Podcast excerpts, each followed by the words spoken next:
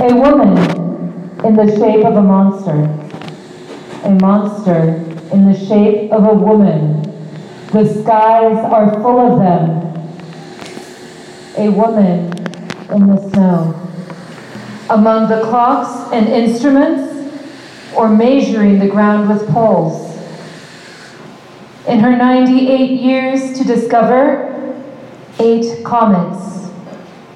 She whom the moon ruled, like us, levitating into the night sky, riding the polished lenses.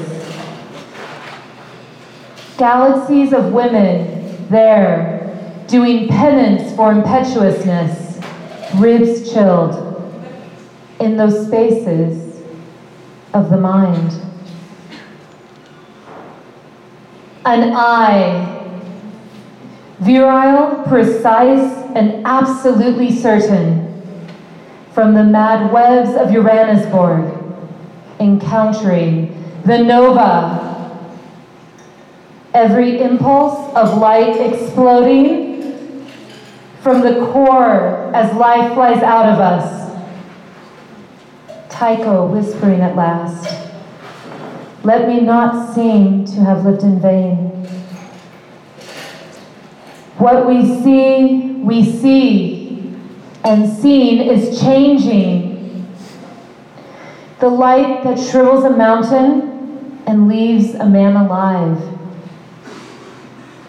Heartbeat of the pulsar, heart sweating through my body. The radio impulse pouring in from Taurus. I am bombarded, yet I stand.